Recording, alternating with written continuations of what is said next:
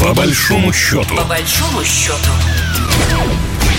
Здравствуйте, вы слушаете программу «По большому счету». Наша программа о самых актуальных экономических темах, которые касаются России и Беларуси, нашего союзного государства. С вами Екатерина Шевцова. А вот какая новость у нас э, появилась э, буквально накануне. Беларусь использует для перевалки э, груза 19 портов Российской Федерации. Об этом в интервью телеканал «Беларусь-1» заявил первый замминистра транспорта и коммуникации Беларуси Алексей Лихнович. Он перечислил, что это коридор север-юг в сторону Астрахани через Каспийское море, это порты Санкт-Петербурга, Черного и Азовского морей.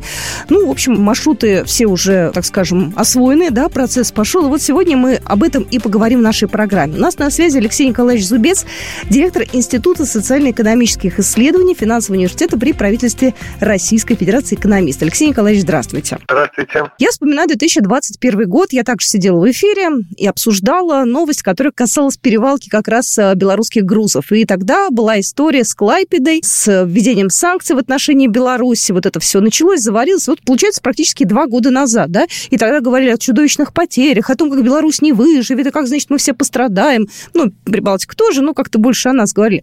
Вот можем мы сделать какой-то вывод за эти два года? Насколько смогла белорусская экономика переориентироваться вот в плане перевалки грузов и все это сделать э, без ущерба для экономики? Ну, смотрите, надо понимать, что 60% а, экспорта белорусского приходится на, на Россию. Сейчас, ну, это вот немножко устаревшие данные, 21 года, да, на 22-23 год доля России больше 60% в обороте в белорусской внешней торговле. И здесь, собственно, проблем, связанных с перевалкой белорусских грузов, просто не существует, потому что есть железная дорога, которая соединяет Белоруссию с российскими регионами, которые являются основными торговыми партнерами. Вот основные торговые партнеры – это Москва, Санкт-Петербург и ряд других крупных регионов, таких как регионы Урала. Но в основном а, надо сказать, что а, вот далее Сибири, дальше Омска, ну, российские регионы не слишком активно работают с Беларусью, но просто далеко вести различные грузы, проще найти поставщиков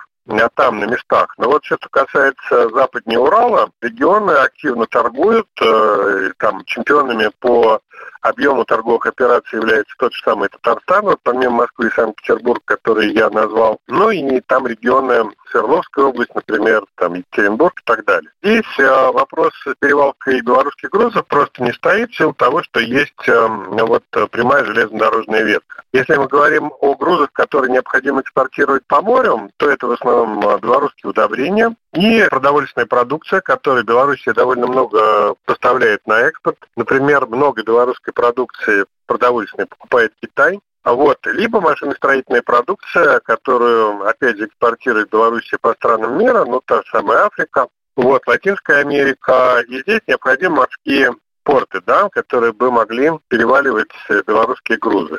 И здесь чемпионом является Санкт-Петербург, который является основным портом для перевалки белорусских грузов.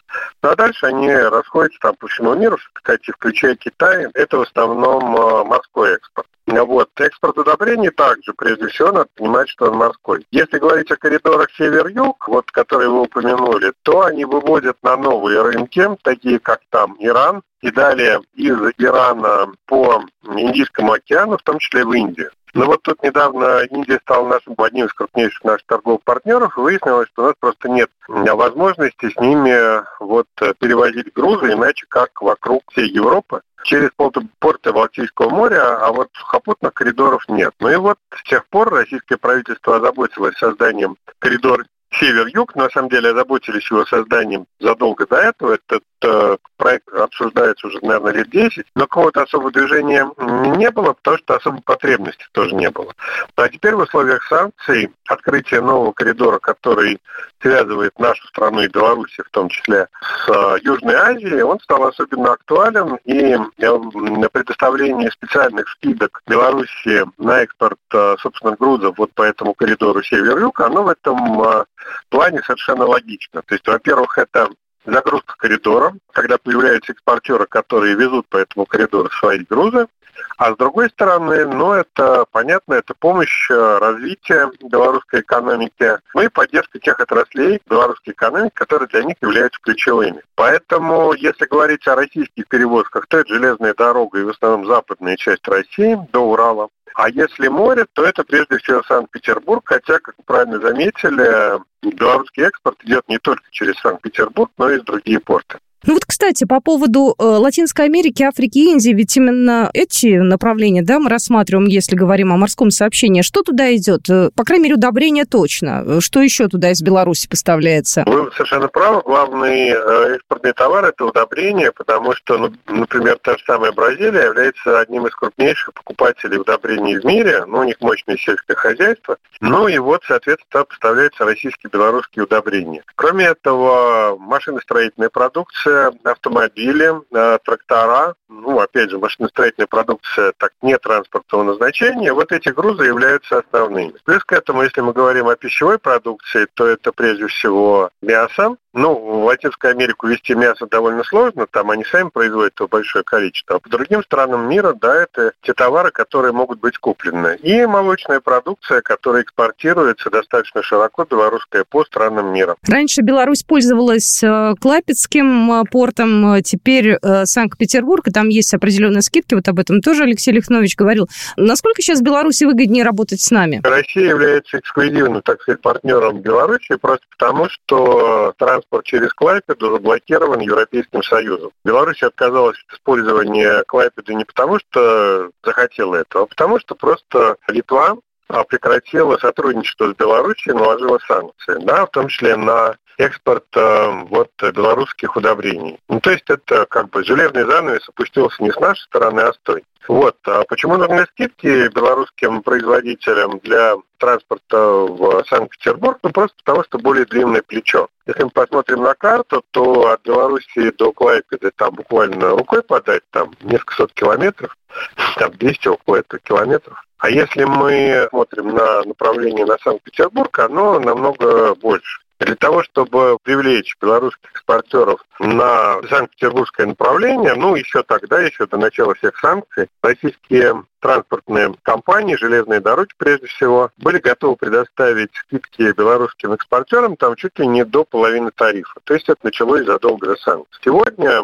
когда, ну, опять же, морские перевозки через Прибалтику, через Клайпеду невозможно, ну, соответственно, вот остается Санкт-Петербург. Ну, в принципе, на самом деле, можно пользоваться и другими портами для перевалки белорусских грузов. В конце концов, при желании можно пользоваться и дальневосточными да, портами. Но для, этого, для этого там ну, просто возникает длинное железнодорожное плечо. Ко всему прочему, на сегодняшний день российские железные дороги просто перегружены в восточном направлении. Вот там строили, строили тот же самый БАМ, не знали, а что с ним делать был не загружен там большую часть постсоветской истории. А потом вдруг выяснилось, что это очень полезная дорога, которая ведет в восточном направлении. Но с другой стороны, белорусские грузы вот на такие большие расстояния до дальневосточных портов в реальности никто не возит. А если вот брать э, порты западной части России, они используются успешно, но при этом Санкт-Петербург и порты э, Финского залива, они вне конкуренции, просто в силу того, что там налажена инфраструктура, имеется большое количество транспортных терминалов, удобных для перевалки грузов, ну и вот такая, в общем, я бы сказал, нахоженная морская дорога. Поэтому эти порты основные, что не исключает использование других портов, в частности Астрахани, если мы говорим о коридоре север-юг. Ну еще э, вопрос один. Я так понимаю, что планируют в Санкт-Петербурге и Мурманске строить э, свои порты белорусы. Да, Александр Лукашенко об этом говорил, что есть уже договоренность э, с губернатором Санкт-Петербурга Александром Беглом в отношении Питера. Такое хорошее вложение получается, да, уже здесь понятно, что белорусы навсегда здесь, и у нас не будет никаких вообще здесь, я думаю, противоречий. Есть в этом экономическая целесообразность строить свой порт? Смотрите, дело в том, что на сегодняшний день а, вот таких своих универсальных портов, ну, их просто не осталось. Есть порты, заточенные под различные группы грузов. А вот для зерна это отдельная инфраструктура, для удобрений это другая, там для машиностроительной продукции третья, там продовольствие, там что-нибудь еще. У нас в России есть большое количество специализированных терминалов. Там угольные, нефтеналивные, пересыпка там тех же самых удобрений, зерна и так далее. Создать свой порт, где будет всего понемножку, Белоруссия, конечно, может. Но такой порт, он будет экономически неэффективным